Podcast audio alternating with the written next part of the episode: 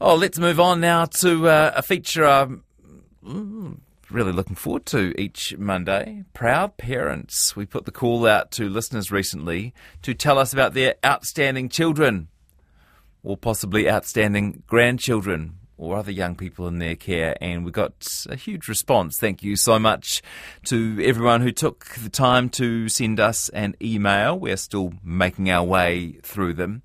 And today we're joined by another very proud parent.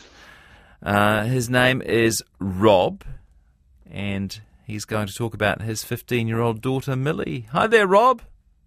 Good, Jesse. How are you going? Yeah, really good. Thanks for your time today.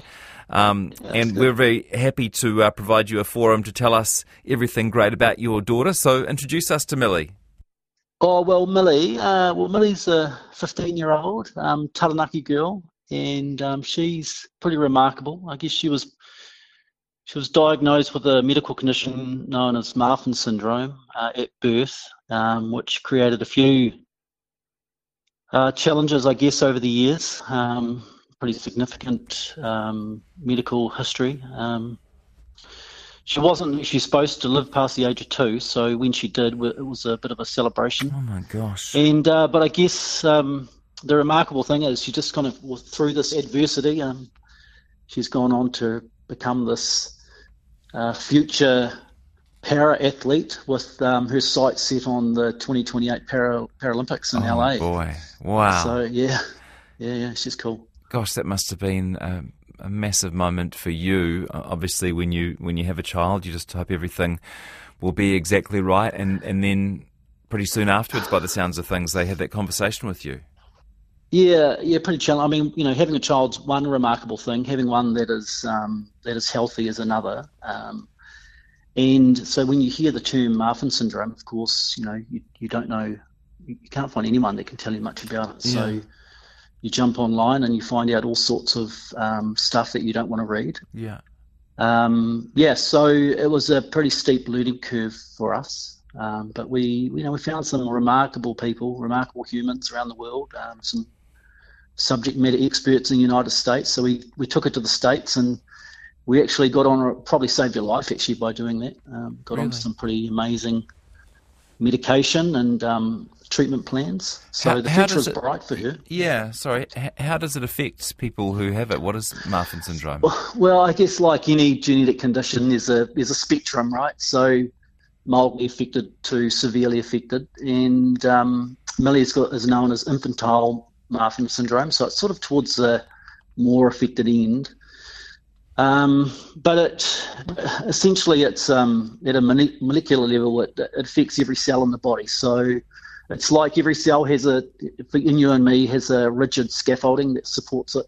And Marfan syndrome it, it doesn't. It's pretty floppy. Um, mm. It's like soggy noodles. Mm. So every you know and again every part of the body has connective tissue. So um, you know, it can affect all major organs, limbs, you know, ankles, uh, oh, sorry, you know, joints, hypermobility. But in Millie's case, the, the significant thing was around her aorta.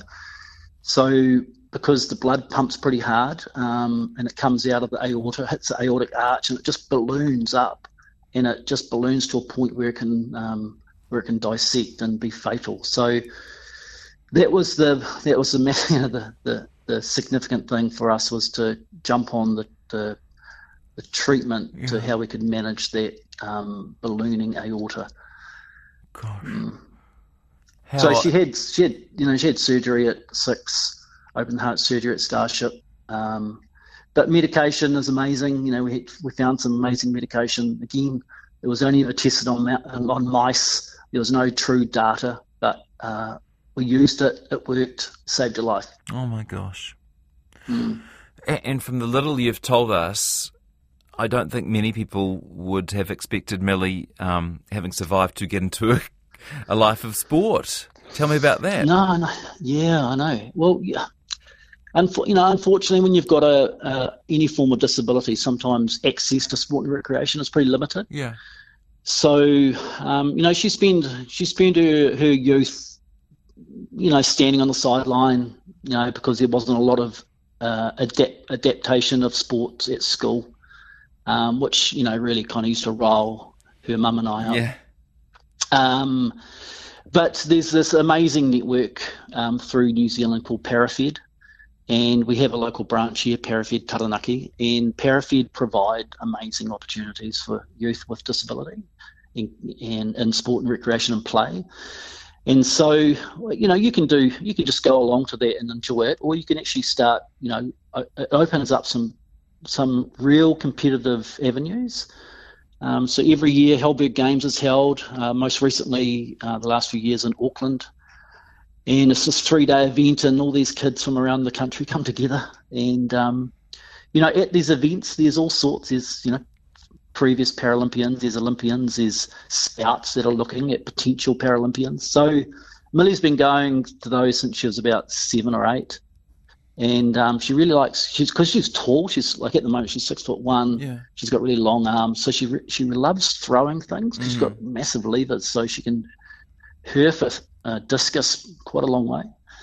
And she was actually spotted by um, one of the para uh, athletic um, leads, Raylene Bates, and Raylene's Holly Robinson's coach. So Raylene saw Millie and went, mm, right, hey, we've got a potential superstar here. So, cut a long story short, she's been um, she's been fast tracked into the you know the uh, Paralympic New Zealand pathway, um, and is on to do some amazing things. And, wow! You know, at, at 15, she holds five New Zealand records in huh. seated shot put and seated discus. Gosh! So she's got a, she's got a big she's got a big future. Yeah. Yeah. Pretty proud dad. Oh yeah, a bit of an understatement, Jesse. You know, you, you, you, know, you never like watching a child stand on the side while your other kids are running around, um, and you know, so to be able to have this really competitive pathway that she's really into and can actually, you know, represent the country on a world stage is pretty remarkable. So yeah, bloody proud. Yeah. yeah. Mm. You, you've also had some other tragedy in your life a few years ago. Yeah, yeah. My um, uh, Millie's mum, Paula, um, she she uh, she died of bowel cancer at the age of forty nine. Um, you know, uh, it, I mean, being a dad's one thing, right? But being a mum, uh, you know, the bond is massive. Yeah. And I, you know, I just, I don't, I never really fully understood it until Paula died. But, yeah. um, you know, this connection between those two was phenomenal. So she, Paula had a really short illness with bowel cancer, only eight months, and, and then, um, and then died when the kids were young. Uh, so that's part of the drive, really, is to you know through that through that Paula's death is just trying to create these amazing opportunities and get, make sure your kids are remarkable human beings. And you know so there's been this enormous personal growth that we've all gone through. Mm. but um, you know Paula's on my shoulder making sure there's enough veggies at dinner at night and but making sure that I'm advocating hard medically but also you know on the sporting sporting pathway too. So yeah, it's been tough, really tough, bloody tough for the kids. Um, you know, that whole grieving process is uh, so complex. Millie's 15. Um, Who are the other two? Uh, yeah, so Millie at 15, got Daisy at 13, and Archie at 11. Mm-hmm. Yeah. Well, so you got a lot on your plate then, Rob. Yeah, I mean, I work, I just work part time, and then I work part time as an Uber dad, where I just drive around in circles and you know keep the keep the economy going with paying for fuel. Um, yeah, yeah, yeah, But you do what you know. You do what you have to do, right? In that situation, you, you got two choices: sit down and wallow in it, or you know, build up and move on and grow. Yeah. Um, um, now I know this had nothing to do with you getting in touch with us, but um, just in case people have been um, touched by your story, I know you've got to give a little to get Millie to the Paralympics. Well, look, I mean, this is a pure coincidence. We've just we've just set up a sponsorship program for Millie.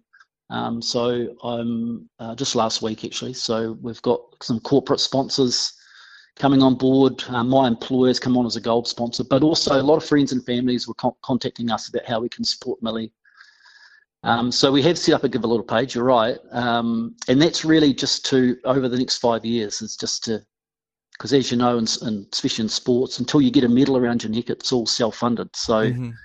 part-time dad can't handle uh, five years of self-funding Millie around the world. So, yeah, we've got some great sponsors. Energy Works, who's the local Taranaki engineering company, they um, that's my employer. They uh, they've come on the gold sponsor. We've got a few others jacked up for the other sponsors, but yeah, uh, Millie Marshall Kirkwood, pathway to Paralympics.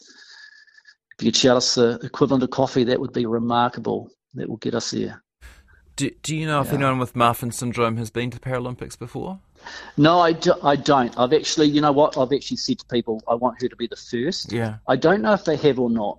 Um, I'm going to say no until I get told otherwise. so, um, yeah. And I mean, uh, the the main, you know, the great thing about Amelia, she's she'll be the first. If she, I mean, you know, look, there's a long way to go before 2028, but she'll be the first Taranaki female para, para mm. athlete. So um, I'm hoping the region will get in behind her and make sure um, we can get her there. Yeah, she's got she can throw it. She can, I mean she can qualify. She's she's qualifying. Um, so there's nothing stopping her now. Just time. And just out of interest, what what other stuff does she enjoy as well as sport? Oh well, she's uh, I mean she's got the brains of the family, so she's very academic. Um, but she plays wheelchair basketball uh, most weeks. Um, she's got a broken foot at the moment, so she's not playing that. Although she does, um, she does play volleyball socially with her with her mates. Oh man, um, she is active, eh?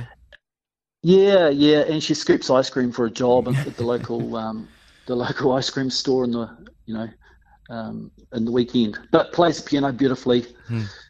Uh, yeah, she's yeah she's great. She's awesome, and hopefully she'll be the next um, Taranaki's first Paralympian. Yeah, well, the segment's famous. called uh, Proud Parents. You definitely qualify, Rob. Thanks very much for taking oh, some time yeah. out of your day to tell us about Millie. I really appreciate it.